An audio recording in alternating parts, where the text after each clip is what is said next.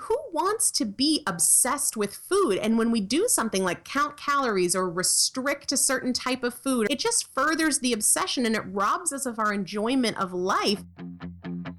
Welcome. You're on air with Ella, where we share simple strategies and truths from people who are doing something better than we are. Whether it's wellness or fitness and fat loss, to just living better and with more energy or changing your mindset to accomplish more in your own life and succeeding however you define it. This is where we share the best of what we're learning from the experts, and we're learning more every day. Live better, start now.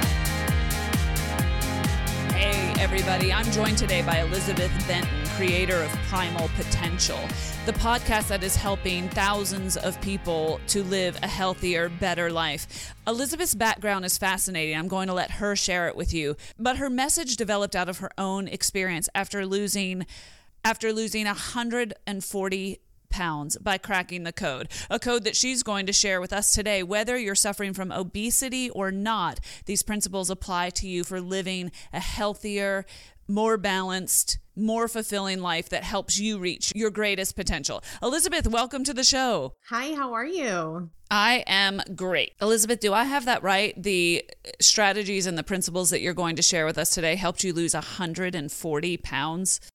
It is after a lifelong struggle with obesity. Yep, I I got it done. I figured it out. Well, and Elizabeth, that is obviously an amazing accomplishment and it definitely gets people's attention. But what I love about your work is that you aren't just targeting people who are suffering from obesity, but people who are struggling in any way with food, fitness, fat loss, balance, etc. And you're doing a brilliant job of it. I think it would be useful for you to share a little bit of your story before we jump into the principles that you live by now that help you sustain such incredible results. Absolutely. So I like to say that I was born metabolically disadvantaged. And I say that uh, a little bit in jest, but in truth, that my mom was not well when she was pregnant with me. She's a she's a tall, thin woman, and she actually lost weight throughout the duration of her pregnancy. And the doctors all anticipated that I would be this scrawny little thing, and I wasn't. I was a chunker. I was a heavy baby. Um, and the reason is because when I was in utero, I my metabolism slowed down to ensure my survival because that's why that's how we work. That's how our bodies work. They want to keep us alive and well. Um, so despite being in a thin fit family, I was the heavy baby. I was the chunky kid. I never outgrew the baby fat, and maybe I would have during puberty or whatever else, but my mom um, was not happy with my weight. She felt that it was a reflection of her ability as a parent. And though her intentions were wonderful and I always knew I was loved, she was constantly making me aware of my weight and had me on diets from a very, very young age. And so I developed a food obsession. And I learned to sneak food and I learned to make all these negative emotional associations with food because for better or for worse, I was judged because of my weight, and I used food as a way to numb my feelings and got up well over 300 pounds. But I was always on a diet. I was always reading about food or nutrition or looking for the latest, greatest fad. I walked away from a scholarship in Latin and Greek in college to study nutrition and biochemistry because I was so obsessed and I was over 300 pounds. But I was totally obsessed and never happy, always dieting, supremely depressed, never satisfied with myself. And after college, I went and I worked in the industry. I developed anti obesity programs for a hospital system. And then I worked in the dietary supplement industry and was still totally overweight. And it wasn't until I started to deconstruct the traditional patterns of dieting that I realized what could be an effective long-term strategy. Because the, the reality, and I know this is what you you believe as well, is that short-term strategies give short-term results. And dieting is a short-term strategy. So your results will be short-term. And I lost weight on diets, but I destroyed my metabolism and I wreaked havoc on my hormones, and the weight always came back on, usually with extra friends. So, you know, I, I went up and down, up and down, up and down. And then when I finally decided enough is enough, no more diets, I need long term strategy for long term results, you you've got it. I lost 140 pounds on your blog i know that you share that you've you've literally lost and gained hundreds of pounds over say the first 25 years of your life. Is that true oh my gosh. Oh yeah. Oh yeah. I was so good at following diets. I mean i am a rule follower. I am a goal oriented person. Like i can i can follow the rules. I can play by the book. But the thing is and i would spend time on moderate diets uh, like Weight Watchers, and I would eat all my points in sugar free jello and fat free microwave popcorn, which I'm telling you, you can eat like a truckload of that stuff for 31 points. Um, but I would also do things like, nothing but protein shakes and chicken broth for months at a time. So, yeah, of course I lost weight, but it wasn't sustainable and I wasn't happy and I was doing more damage to my metabolism along the way. So, as soon as I went back to what should have been a normal, healthy, balanced diet, because of the damage I had done to my hormones on these crash plans, these really unhealthy, unsustainable plans, the weight piled back on. So, Elizabeth, the food journey sounds insane, but I also don't think that you have to have hit 300 pounds to appreciate that food journey. I think so many of us have had at one time or another a disordered relationship with food. I know eating disorder is a strong, strong term, but I believe that disordered eating is extremely common. What do you think?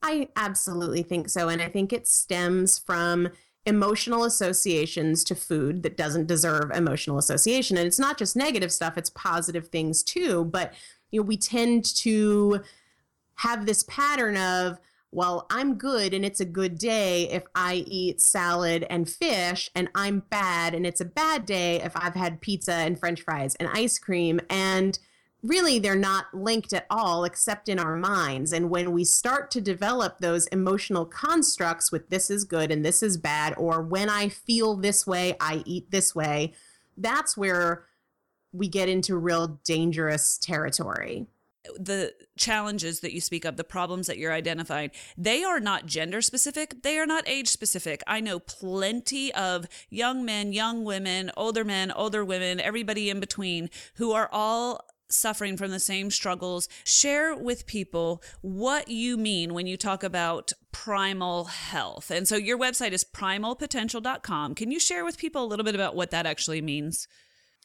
Yeah, so one of the big changes for me I was always looking for the diet that would help me lose weight the fastest. And I figured I'll deal with maintenance later. Let me just take the weight off. And it's funny because I consider myself a reasonably intelligent woman, but it took me 30 years almost to realize that that was failing me time and time again. Like I always thought that this next diet would be the one that I would be able to maintain or sustain, but it never really happened. And so in my approach, when I first started to kind of redesigned the way I was going to go about losing weight was I'm going to eat whole foods. I'm just going to eat real things. I'm not going to eat things that are in a bag or a box or a can or whatever.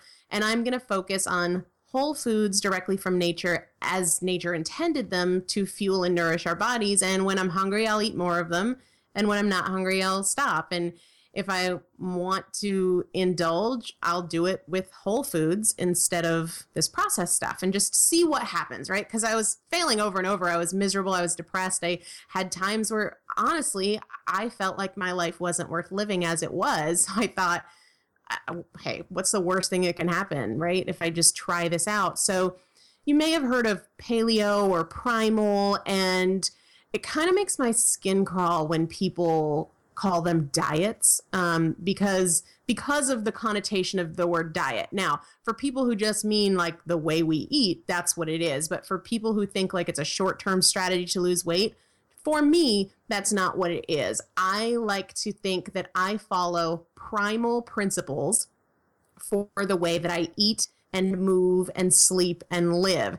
And those are principles that are related to, but obviously not identical to, the way that Paleolithic people would eat and move. And not that we, you know, are going to sleep on the ground under the stars and, you know, kill our food, but just that we are going to eat the way our bodies were designed to be nourished. And that is whole foods, things like meat, fish, poultry, fruits, vegetables, um, sweet potatoes, not things like pasta, bread, cereal, um, granola bars, you name it, you know, things that whether or not people consider them healthy are highly processed and are very, very, very far removed from food. I mean, what is an Oreo? Where did it come from? Like there there aren't Oreo trees, Oreo plants. You can't go, oh yeah, this comes from a the answer is factory.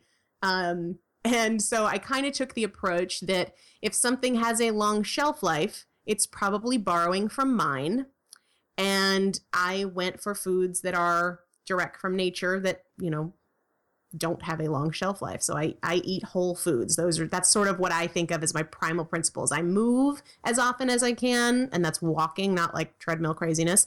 Um, I lift heavy things, I eat whole foods, and I sleep a lot. Thank you for that very simple definition. I think that people have made um, quite a bit of money complicating health, and I think that you do a beautiful job of cutting out the crap and just making it simple. Well, and, and a point about that, because I think that's so important. When we look at the people who are pushing the messages of dieting, counting, restricting, blah, blah, blah, they kind of have a vested interest in keeping us unwell because as we fail diets and as we get more desperate, we're willing to put more time and more money into finding a solution. And while we do that, we line their pockets. So it really isn't simple. And people who want to tell you that it's complicated, I question their motives. And I don't like to call anybody out, but it really is as basic as eating real food as nature intended and just moving your body and taking care of yourself with sleep and stress management. Well, let's talk about movement for just a moment and tell me what exercise meant for you at that point. I grew up active and athletic. I always played sports, even in college, even though I was very overweight.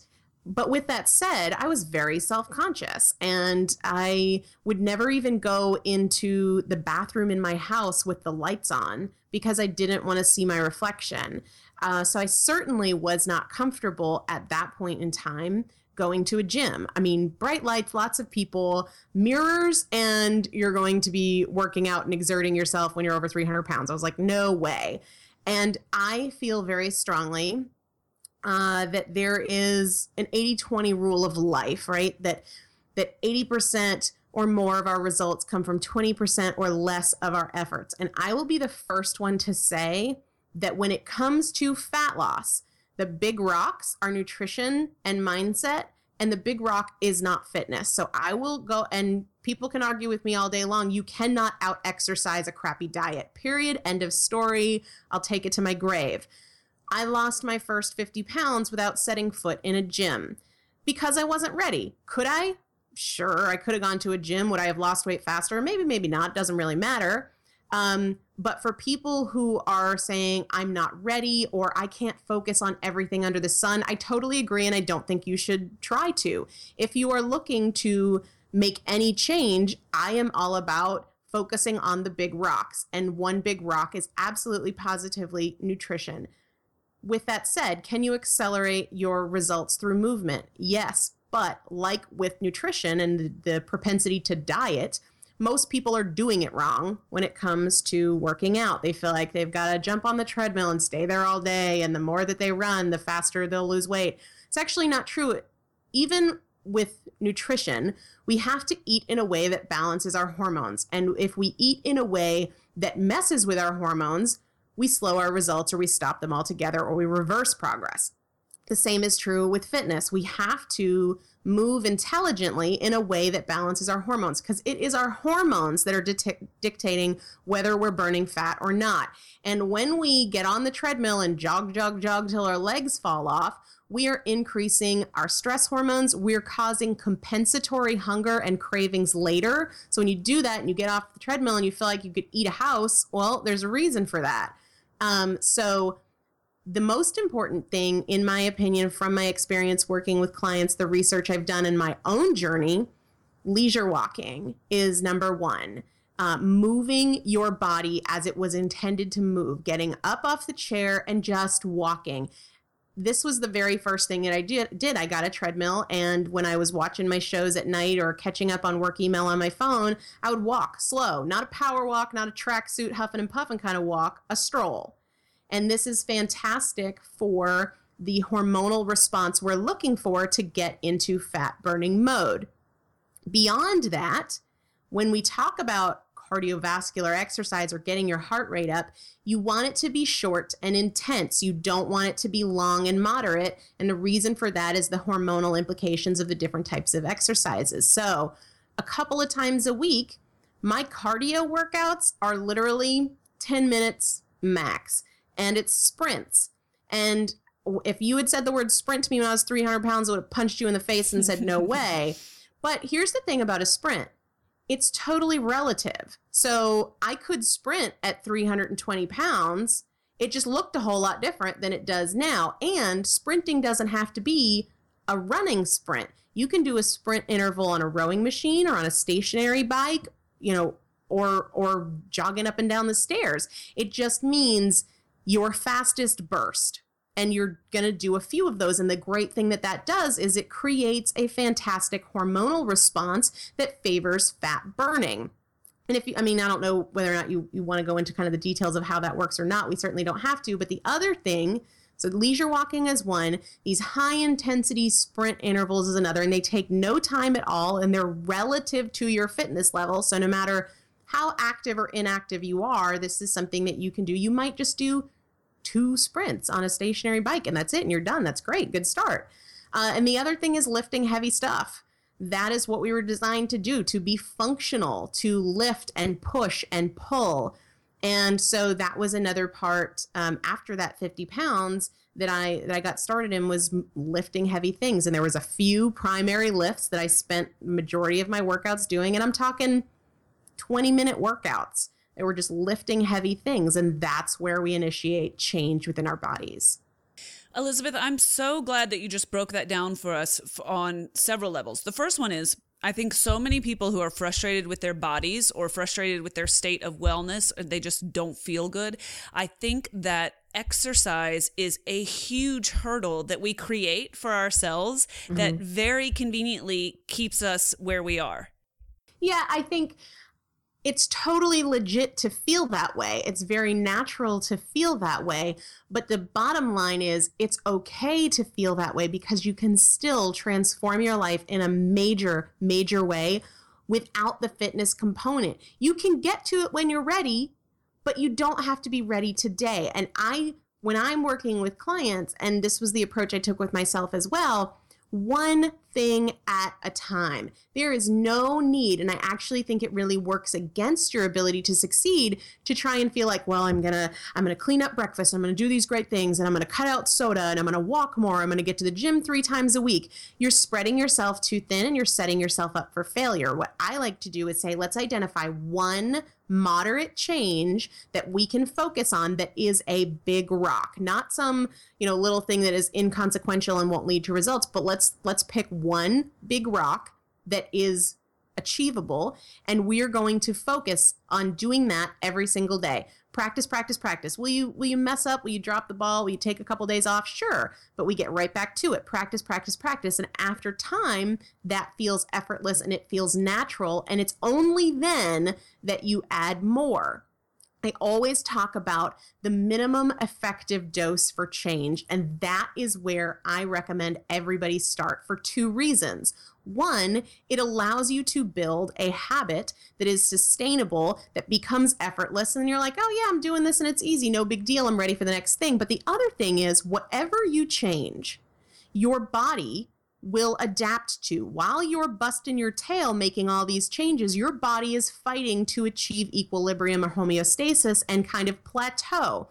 So if you go guns blazing, all I'm going to eat is chicken and broccoli, and I'm going to hit the gym five times a week, and I'm going to do cardio for an hour every day, blah, blah, blah, your body will adapt to that whether it's you know shortly or in a while it will adapt. And then what more do you have to give? The only option you have is to eat less or exercise more. And that's terrible because that's going to make you more hungry. It's going to give you more cravings and it's going to slow down your metabolism. But if you've started with that minimum effective dose for change when your body adapts and it will you have the next step to take. You've always got another arrow in your quiver to take it to the next level.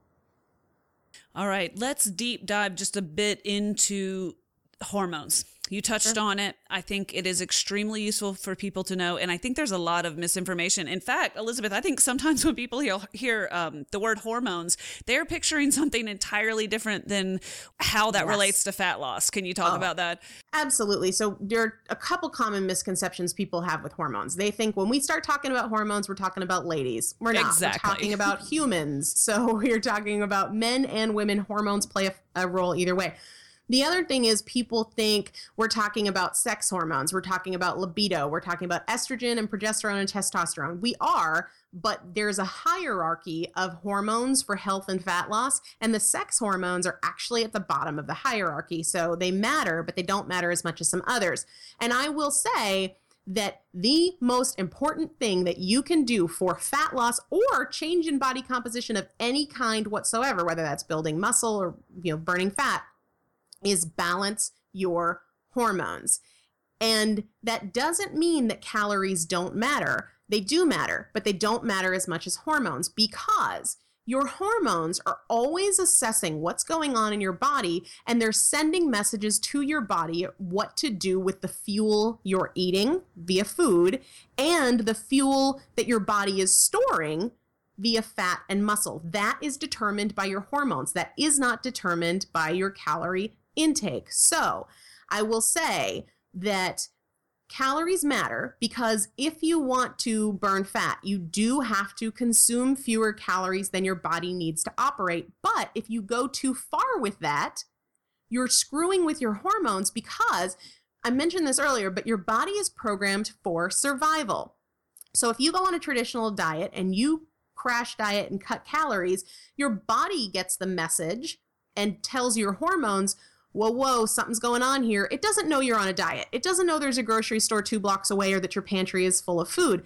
It thinks that fuel is in short supply and it goes, whoop, time to downshift, time to downshift, time to conserve all the energy possible. And so it slows your metabolism. It holds on extra tight to that stored fuel in your body, i.e., body fat and it won't give it up without a fight because it's going, hey, there's not enough fuel coming in here and we got to hang on to this because we don't know when we're going to get more.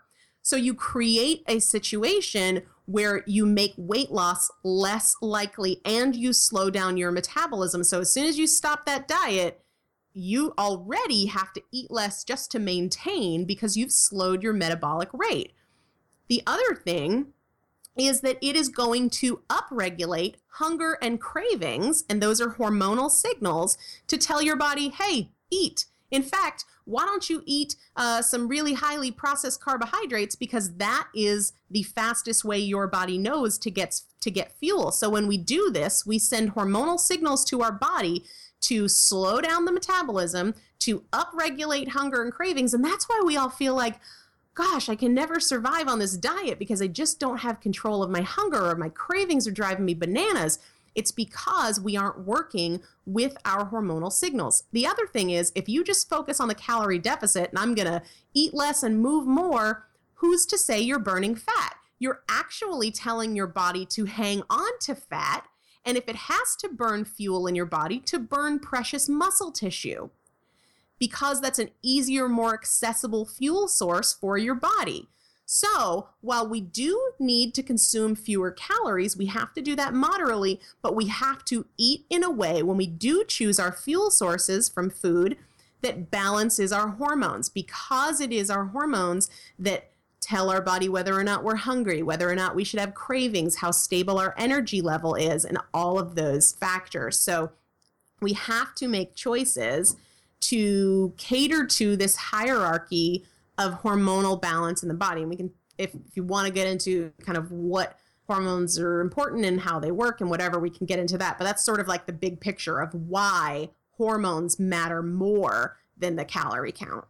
Okay, two questions. In this sustainable lifestyle that you've created for yourself and you now make a living teaching to others, do you count calories personally? No people will often kind of wonder well, one, where do I start? And two, how am I supposed to know if my hormones are balanced? And that is, I, I mean, I every time I think about this, I'm like, this is so cool. I'm a science geek. I can't help it. But our body is always sending us what I like to think of as smoke signals to let us know what's happening. Are we eating enough? Are we not eating enough? And are our hormones balanced? So you don't have to go to the doctor and get this expensive blood panel to know the state of your hormone balance.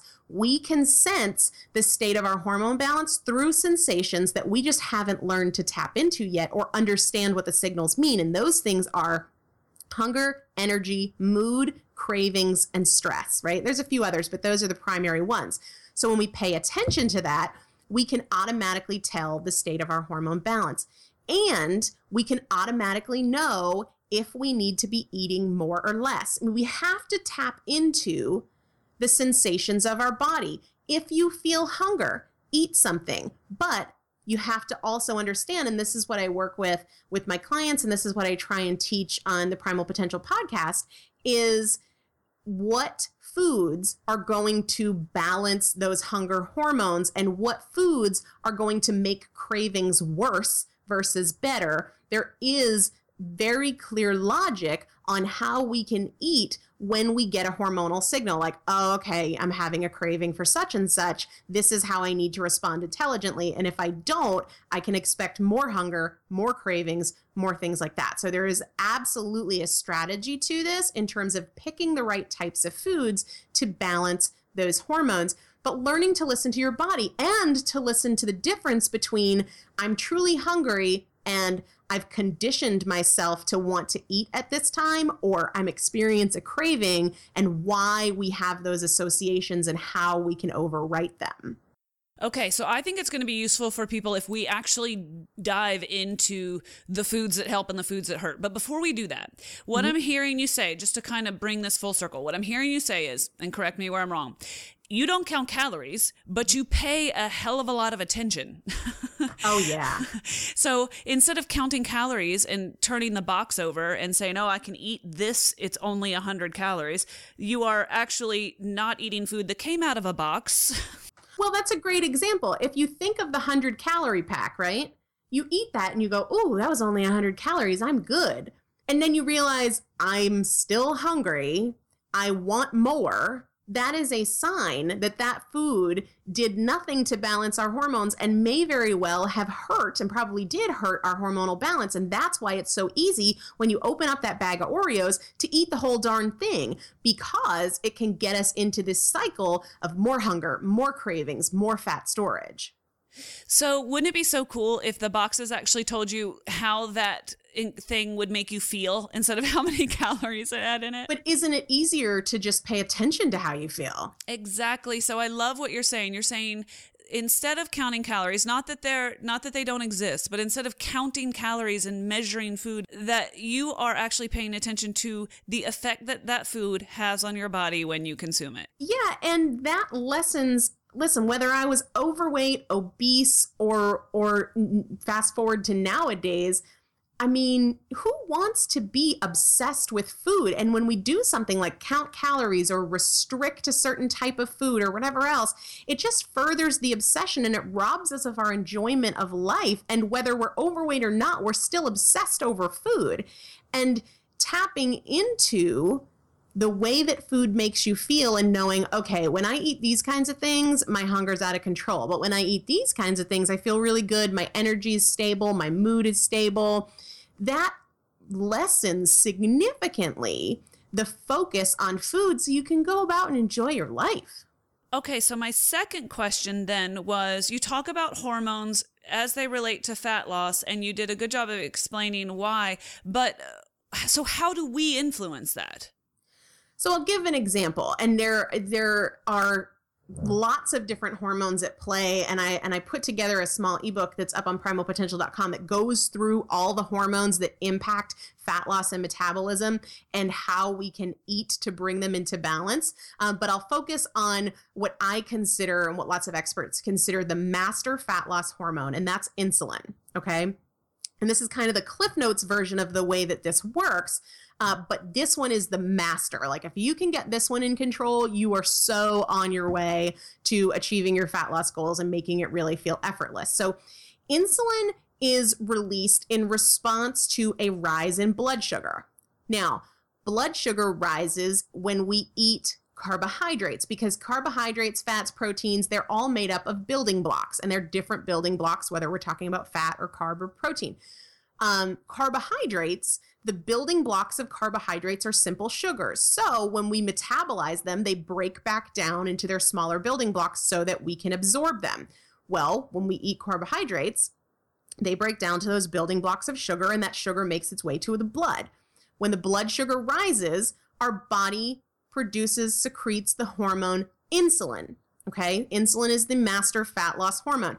Insulin's job in this case is to usher the sugar out of the blood and get it someplace for storage. Now, if you raise your blood sugar by having a bottle of Gatorade while you're running a marathon, your body's probably going to use that sugar for fuel right then. But unless you're being chased by a tiger or actively running a race or whatever, chances are your body's going to store that fuel for when it needs it. Insulin is the usher that takes it out of the blood and brings it to storage there are a few different storage spaces that it can take it. The first place it's going to try and go is the muscle tissue. Muscle tissue has limited storage space, but it's really easily accessed. So next time you go, you know, jogging up the stairs with your box of laundry, uh, you you can tap into that stored energy in your muscle tissue. But if that storage space is full, it goes to the liver. Again, limited storage, easily accessed. Anything left over insulin is going to tell your body to convert that extra stuff to fat and store it in your adipose tissue or belly fat, aka your hips, your thighs, your butt, whatever else. So, when we go to bed at night, we obviously, in most cases, unless we're sleepwalking or waking up in the middle of the night for a snack, we have no fuel coming into our system until the next morning.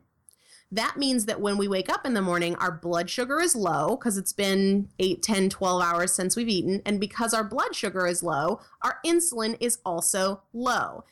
What this means is we are in peak fat burning state in the morning. When insulin is around, we are not because the body is very logical. Of course, it's, it's an amazing machine but the presence of insulin tells the body, hey, there's actually extra fuel here and we're in storage mode. So can you go ahead and stop breaking down body fat because we don't need any extra fuel? We've got too much. We're trying to find a place to put it. So fat burning stops when insulin is around. You cannot burn fat when insulin levels are elevated. Now, when you wake up in the morning, blood sugar is low, insulin is low, so perfect, prime fat burning. The problem is we're also extremely sensitive to any rise in blood sugar first thing in the morning. It's kind of like if you if you spent the day in a really dark room and somebody turned on a floodlight, your eyes would be way more sensitive to that light than if you had been out outside all day or in a room with light and somebody turned on the floodlight. You wouldn't even really flinch with the floodlight if you had been in the light all day long, right? That's how our body is in the morning. So if we introduce carbohydrates in the morning, our body's like, "Whoa, what was that?" It's it's that same sensation of the floodlight. And so we have an unusually sensitive peak for blood sugar and an unusually high production of insulin in the morning just because we're we're in this fasted state. So we have this big insulin uh, production because of this sensitive time of day and that shuts off fat burning. Like nope extra fuel we're good. That insulin signals an anabolic process or a building up process a process of dealing with extra fuel so it turns off fat burning. What we can do is focus in the morning on foods that are rich in protein and fat and fiber and not the foods that are high in carbohydrate so that we extend that fat burning stage and we're introducing food to our system so that when we introduce carbohydrates later we aren't as highly sensitive thinking back to that light example so we don't have that big insulin response. But most of us don't do that. We have the glass of juice, we have the English muffin, we have the yogurt with granola and fruit. And what happens is we enter this cycle, and this is what happens in the cycle. We raise our blood sugar. We instantly feel satisfied. We get this little endorphin rush. We are less hungry for a few minutes. Insulin responds and rapidly clears the sugar from the blood. Well, the sugar's not any in the blood anymore, so blood sugar drops. That makes us feel tired, more hungry, and have cravings for carbohydrates because the body's going, hey, we need some more. And the fastest way to get that rush again is with this simple fuel of carbohydrates. So we fall back into the cycle. That's why if you have a bowl of cereal, you're hungry again before the bowl has even hit the sink because we have this big peak in blood sugar, we have this big rise in insulin, and as fast as it rose, it falls, and we're back in this cycle of hunger and cravings and low energy. And the more carbs we eat earlier in the day, the more we stay trapped in that cycle. So I know that was super long winded, but it's a, it's an important part of the explanation. Oh, I think it's so useful and it raises so many questions. A couple things that I think that people will hear this and have questions about. So, mm-hmm. firstly, uh, and by the way, I tested your theory for like five years, and I wouldn't eat a bowl of cereal in the morning. I'd eat three bowls of oh, cereal oh, yeah. in the morning. Totally, it's the same thing with the bagel or the muffin. You're like, why am I? Why am I still hungry? Or I was only satisfied for like 30 minutes. What happened? It's like it's Pringles in a bowl with some milk. Mm, That's yeah. okay, could never stop. Okay, the Lucky Charms diet in college did not work for me. All right. right. So when I was in college, I was told that low fat was good. And here I hear you telling me that dietary fat is what you actually need um, particularly uh, critically what I'm hearing you say in the morning. So people think that dietary fat is the same thing as that fat that they can pinch on their body. Yeah, I think it's unfortunate that we use the same words for both of the things, you know, uh, that we call dietary fat and body fat by the same term because they really aren't related. So this i mean we could go off on a tangent for this for days and years and, and i totally would love to because i'm a geek like that but here's where i think people get confused. People think well fat is high calorie so that's bad. But if we stop thinking about calories as like these magical little pellets that like accumulate under our, our waistband of our jeans and we think of them as a measurement of the energy potential of a food. So if we think of them that way, calories are just measuring the amount of energy a food can potentially give us. So, a gram of carbohydrate has four calories. A gram of protein also has four calories. A gram of fat has nine calories. So people go, oh, I can't eat that. It's high calorie.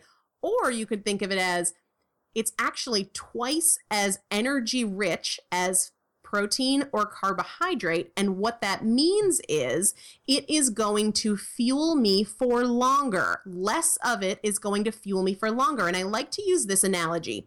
What if I asked you to sit next to a fire all day long and you had to keep it burning hot all day long. But the only thing I was going to allow you to use to fuel that fire is newspaper, gasoline, and kindling.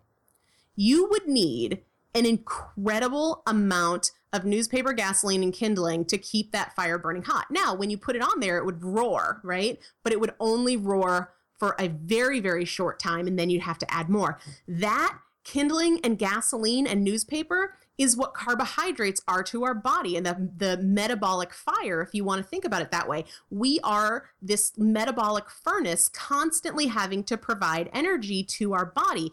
And when we use the things like uh, the pasta, the bagel, the English muffin, the cereal, it's like whoosh, instant fuel, right? But it fizzles out. And that that's why we're hungry and we're experiencing cravings right afterwards. Then we're creating this carbohydrate spillover effect because we're going back for more, we're going back for more, and our body doesn't truly need more fuel. We just feel like it does because the fire has fizzled out. So all the extra carbs there the the storage space is long since full in the liver and the muscle tissue so it's converted to fat and it's put right under our waistband. It's stored in our adipose tissue or our body fat. The protein and the fat, on the other hand, those are the big substantial logs on the fire and they burn for a long time and they keep us satisfied for a long time and they balance our hormones. They send the signal that we're good. We've got we've got fuel. We're we're cranking along. And when we focus on those foods we experience the biofeedback that tells us so because we are less hungry and we have fewer cravings and our mood is more stable and our ability to focus is sustained. Are you anti carb, Elizabeth? Nope, I am not. I just think that there is a right way to do carbs and a wrong way to do carbs. It's it, it goes back to that analogy with the light early in the day, because we've been fasting overnight, we have created a situation where it is the most sensitive time of day to introduce carbohydrate. And so, if we do that, we get this huge exaggerated response, which keeps us out of fat burning mode for longer because we're producing more insulin than we really need just because of the time of day and the sensitivity because of our overnight fast. I believe that there are what I call, and I've written about this uh, on the blog and, and in my podcast, um, with this sort of four golden rules of carb consumption. And that is you want to eat the right type of carbs. So you want to avoid the highly processed stuff, the stuff that is closer in form to sugar, because that is like the difference between uh, kindling and gasoline right? These processed carbs are going to be the gasoline. They're going to they're to be super hot fuel but they're only going to last a second. And when that when that fire fizzled out that's when we experience hunger and craving so you want to choose the carbs that are real food so that is going to be things like potato or sweet potato or fruit. Um, I, am not a bean eater, but if you if you're a vegetarian or something, that that would fall into that category. Um, so you want to eat the right carbs. You want to eat them at the right time. The right time is not the morning. People who tell you eat them in the morning because you'll have all day to burn them off. I'm sorry, with all due respect, those people do not understand hormones or metabolism. God bless you, but you're 20 years late to the party and your information is wrong.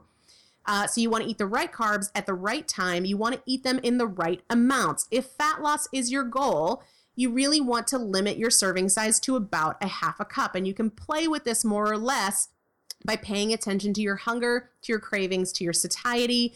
And you can you can have more or less uh, you know based on how you feel or based on your degree of fitness your activity level things like that but that's just a general rule of thumb you want to eat them in the right company. And I'm not talking about, you know, enjoying them more with your girlfriends, but rather you want to make sure that you pair them with fat or protein. And the reason for that is the same way as when you're building a fire. When you add the newspaper, you want to put it underneath the big log because that helps the log catch fire and burn slowly. So this will slow down when you have the fat or you have the protein you this will slow down the digestion and therefore create a smaller rise in blood sugar and a smaller release of insulin so that you can stay in fat burning mode for longer Okay, so I'm going to break this down for everybody. What I heard you say was four golden rules of carbs. The first one was, in essence, to eat real carbs. Mm-hmm.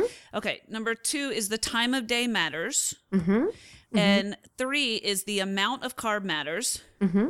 And four is the company in which you eat it. In other words, how you pair it and, and Yes. needing to do so with fat and protein. Okay. So, Right. question about the amount. When you say half a cup, like I am allergic to the idea of measuring my food. So, is oh i totally am too t- how do you do that? you know it really is about how you feel but the bottom line is this i the more carbs you eat the more sugar there is to be broken down into because these carbs are broken down to their building blocks. So how many building blocks are you giving your body to play with?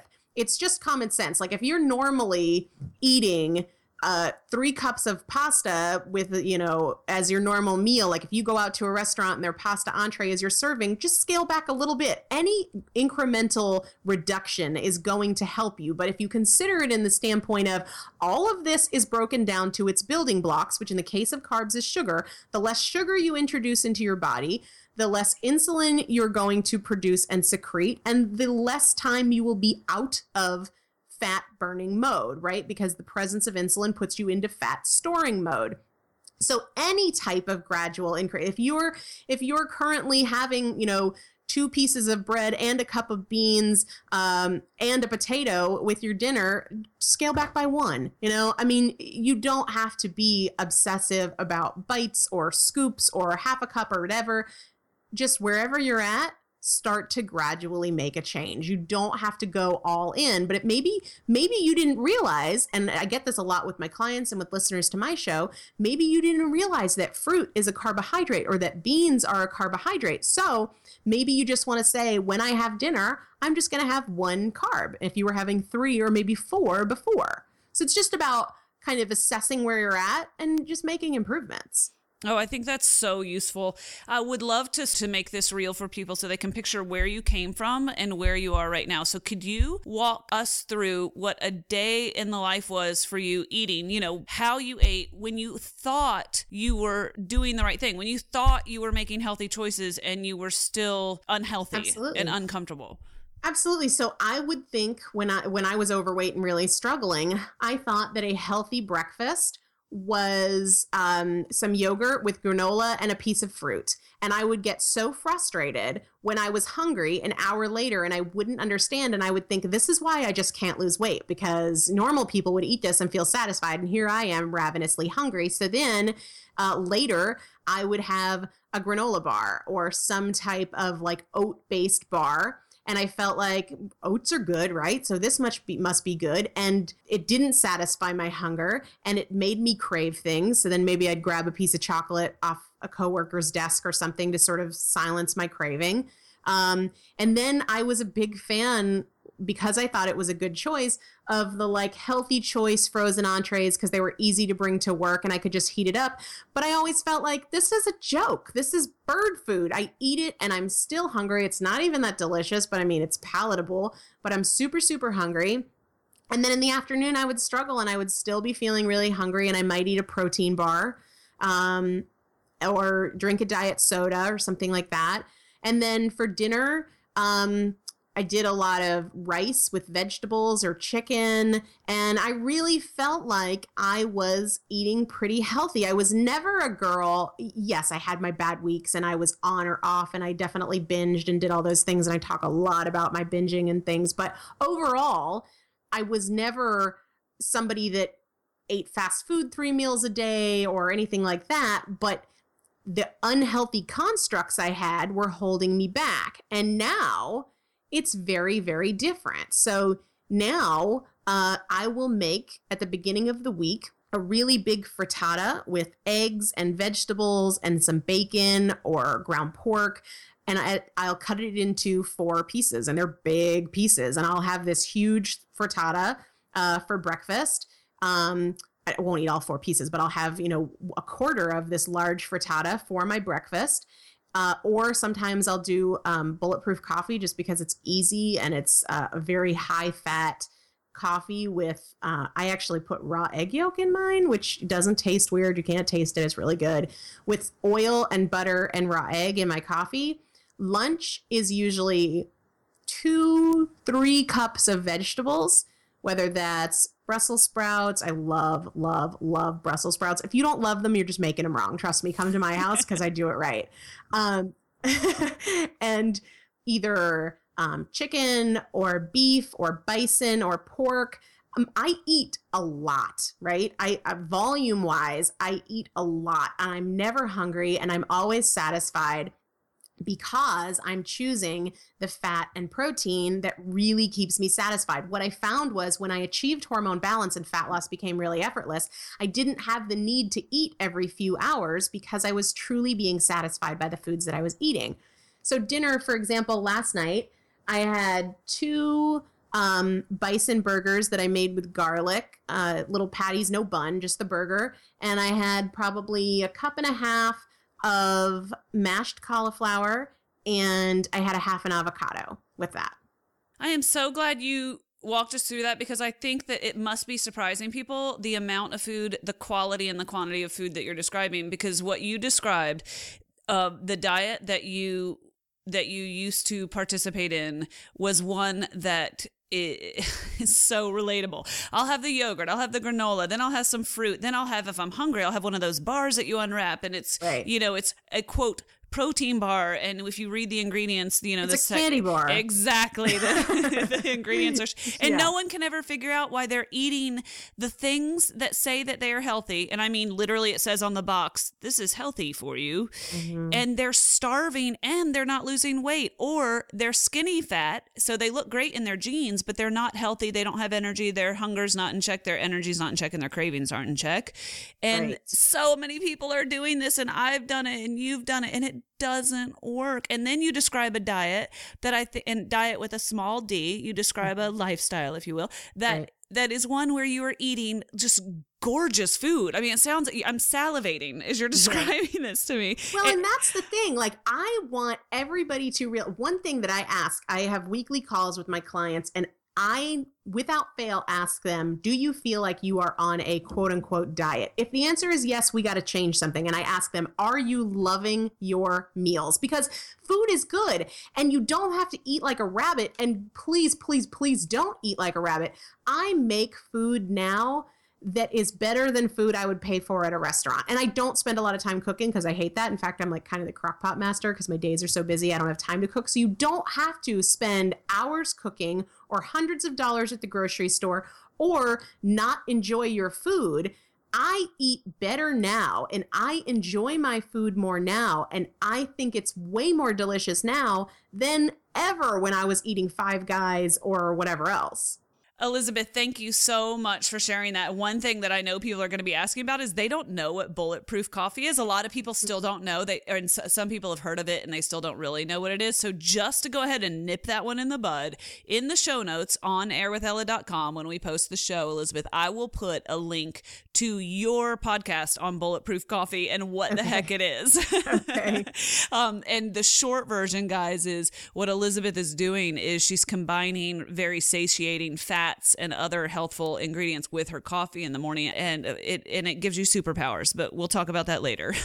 Yes. Yeah i'm a fan. I'm actually an addict. Yeah. I have one more kind of big fat question for you. Everything you're sharing is there one formula that's going to sort of work for everybody? So the answer to that is yes and no. And it's the good news and the bad news. And that is all the answers about what the magic bullet is for you is totally unique to you and you can figure it out by just tuning into your own body. And if I asked a hundred people that had lost a hundred pounds or more, what foods satisfy you and what foods trigger you to want to overeat. Everybody would have different answers and everybody would be right. So, the most powerful thing you can do to find that quote unquote magic bullet for you is to pay attention to how food makes you feel and realize that it will also change. I can tell you what foods satisfy me most effectively. I can tell you what foods actually make me more hungry. I can tell you what foods make me crave chocolate like nobody's business.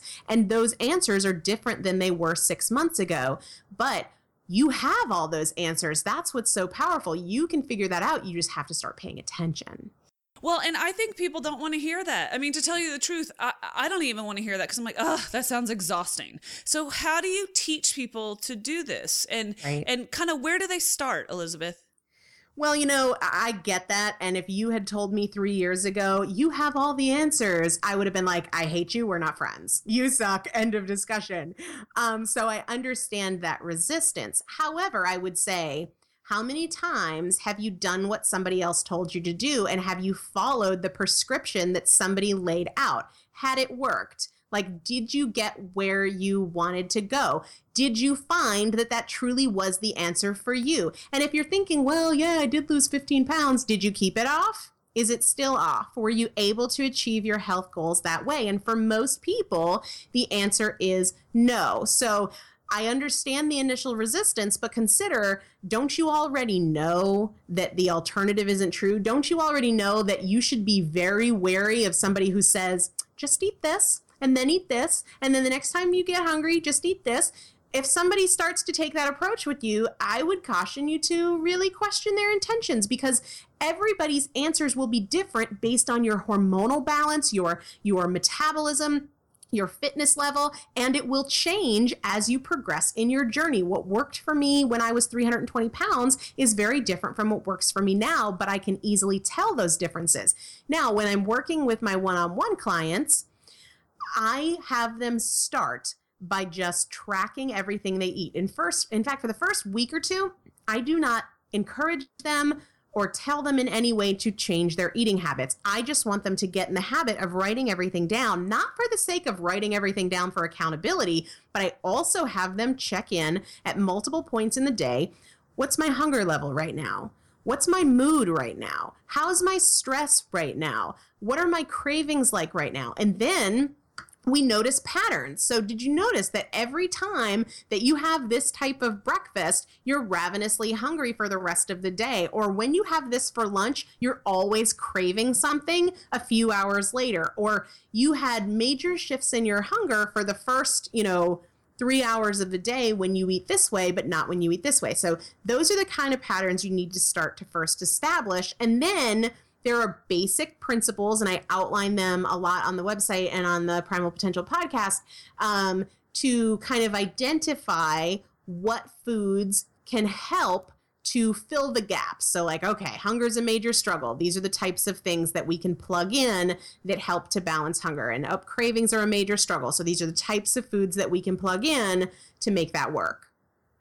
I'm sitting here thinking of how people will receive this. And I think what they'll hear you say is, You're telling me that I don't feel great. I know I could lose weight or I know I could look better or you know fill fill in whatever their goal is. And you're telling me that all I need to do is just pay attention and the magic will be revealed to me. And if that were the case, I would have figured this out a long time ago the first step, and this isn't how we solve the puzzle, this is only the first step. The first step is monitoring. How am I eating and why, right? Am I really truly hungry when I go to the candy bowl every afternoon, or is that just a behavioral thing? So that's not meant to like be this magic bullet to say that's the only thing you need to do and you'll see the results. No, that's the first step and that's awareness. And I take a one step at a time approach because I feel like it's sustainable and it teaches you habits that you can build upon. It lays the healthy foundation for you. From there, we'll say, all right, let's start at the beginning of the day because you are taking yourself out of fat burning mode as soon as you wake up by going to that granola and piece of fruit, which you think is healthy but is not fat loss friendly. So here are 10 different things that you can try. And I only want you eating things you love. So if you look at this and go, no way, then we'll come up with some different options that work for you. But it, there is no magic bullet because you've got to pick foods that you love. You've got to pick foods that work for you. If you don't have 20 minutes to prepare breakfast in the morning, then I'm not going to give you a frittata recipe. I have options for people. It has to fit your lifestyle and your preferences. Grab and go or heat and eat. What are those options and what does that look like for you? Because it if it doesn't fit your lifestyle and doesn't fit your preferences and you don't really enjoy it, you're not going to do it. So, step 1 is awareness. Step 2 is identifying one small starting point that you can start to work on and make a change, and then you have to get back to that awareness of how does this change make me feel? Am I losing fat? Right? Am I balancing my hunger? Do I feel better? Is my mood more stable? Is my skin clearing up? How's my bowel regularity? All those kinds of things we have to be constantly paying attention and assessing. Excellent. How do people find you, Elizabeth, if they do want to start on your Primal Potential program? So they the first and easiest place with the best information is probably the podcast. You can just go to iTunes, search Primal Potential, uh, and you can also go to primalpotential.com. There's a podcast tab there. I also have a blog.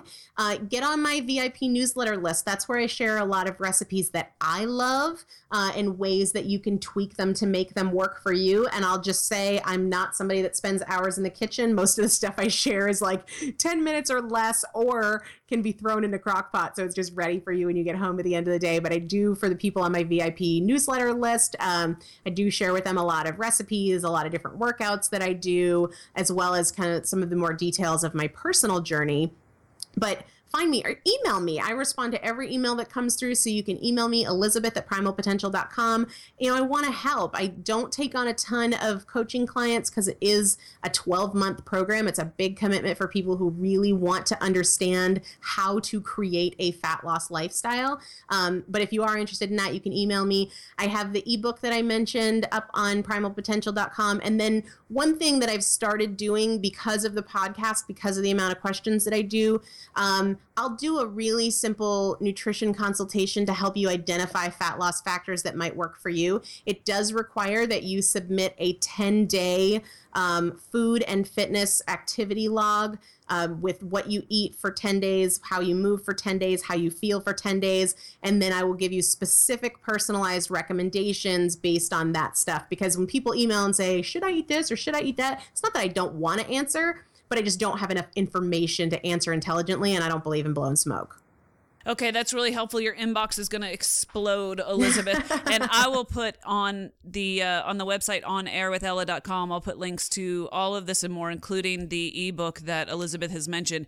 Before I let you go, I have two questions that I like to always ask everyone, except when I forget, which is about half the time. Um, I'm not going to forget this time, Elizabeth. Two questions for you.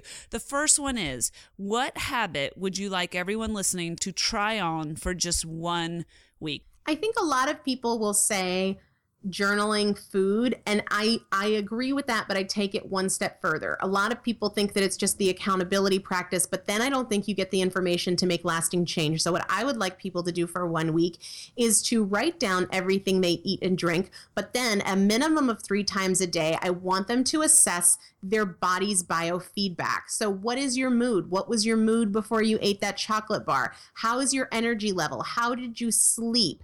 How is your stress level? What's your hunger like throughout the day? What are you craving and when? Keep a careful journal. You can do it on paper, you can do it online, and start to notice the themes. I guarantee that will be powerful, powerful information for you. Okay, I've got to give that a plug because as I've studied this over the years, people have said, "Oh, write down everything you eat," and honestly, it made me like gave me a headache. And plus, I eat a lot, so I found it depressing. It, and I'm not overweight. I just don't like. It was never fun for me. Here's what I learned when I followed your advice.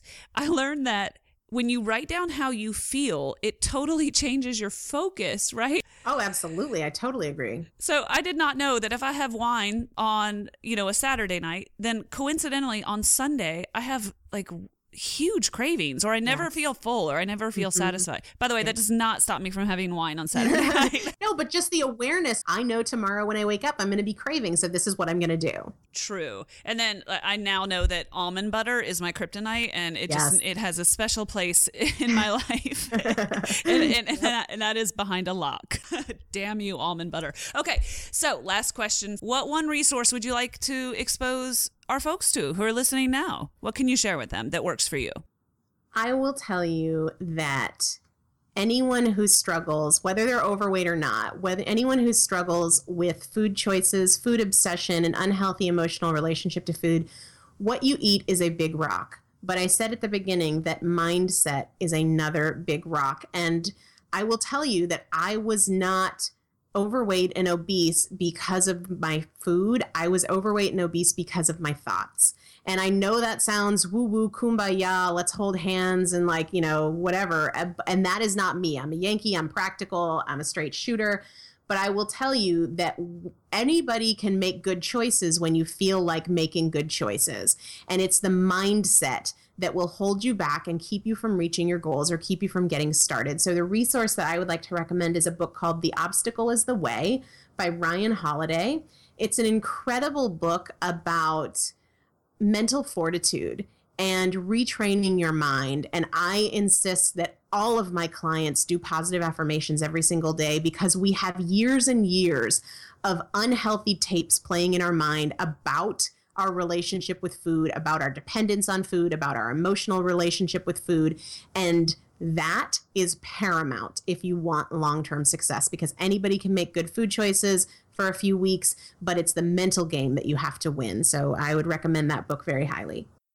What a perfect place to wrap this up, Elizabeth. And I have that book. I love it. And I'll share it with everyone that's listening today at onairwithella.com. Elizabeth, cannot thank you enough for your time today. It's been absolutely brilliant. Thank you. It's always fun to talk. I could do it all day long, and I'm just really grateful for the opportunity. And anybody wants to reach out to me, please do. I, I love connecting with people. Thanks, Elizabeth. Thank you.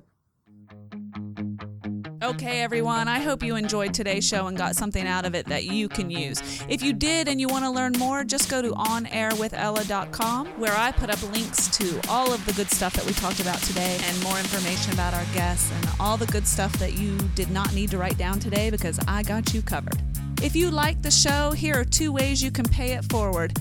Tell a friend, help spread the word, and leave a review in iTunes or Stitcher, whichever one you use.